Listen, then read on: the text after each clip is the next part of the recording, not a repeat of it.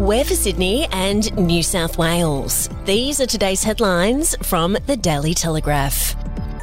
There are growing calls for the federal government to take immediate steps to prevent spiralling energy costs after the budget revealed prices are expected to increase 56% in two years. But Treasurer Jim Chalmers has been forced to backtrack on the all but dead commitment to lower power bills by $275.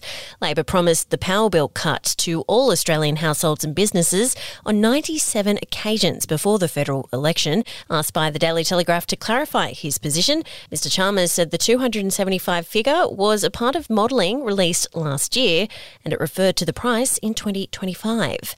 And to read more, you can with a subscription at dailytelegraph.com.au or download the app. Australian home prices have plunged by the biggest margin since records began more than 40 years ago. Prices nationally dropped by 4.1% over the recent quarter, with some parts of the country recording even larger falls. The biggest drops were in Sydney, Melbourne, and Brisbane, where prices are now well below their peaks earlier this year. The average Sydney home's now about 10.1% cheaper than it was in February, when prices last peaked. CoreLogic says the Reserve Bank of Australia's recent onslaught of interest rate rises was the main catalyst for the price drops. We'll be back after this. News doesn't have to be boring. The Brits have given Prince Harry a new nickname after yet another tell all interview. Oh, God, is it the Ginger Whinger? Let the team at news.com.au get you up to speed each day with their podcast, From the Newsroom. a couple were busted joining the Mile High Club. Well, I guess they can't fly Virgin anymore. Politics, sport, red carpets, royals. Get all the goss in just a few minutes. Follow From the Newsroom wherever you get your podcast from.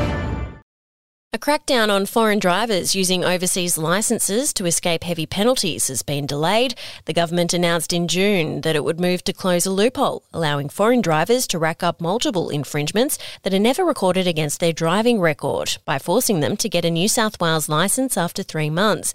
The new rules were supposed to be in place from November, but the Daily Telegraph can now reveal the crackdown will not take effect until next July. The change will be implemented by Service New South Wales, which blamed a COVID led driver testing backlog for the delay. And the breeder of Caulfield Cup winner Durston has questioned the Melbourne Cup status as one of the world's great races. Kirsten Rausings also queried why Australian breeders are failing to produce horses for rich middle distance and staying races, which are being plundered by imports. Rausing could claim Melbourne Cup glory on Tuesday with Durston, but while she'd be very happy if the horse could win the race, Rausing told the Daily Telegraph from the UK that as a handicap, she doesn't feel it compares with the world's foremost weight for age races. And that's your headlines. For breaking news and updates throughout the day, take out a subscription at dailytelegraph.com.au. We'll be back tomorrow with another update.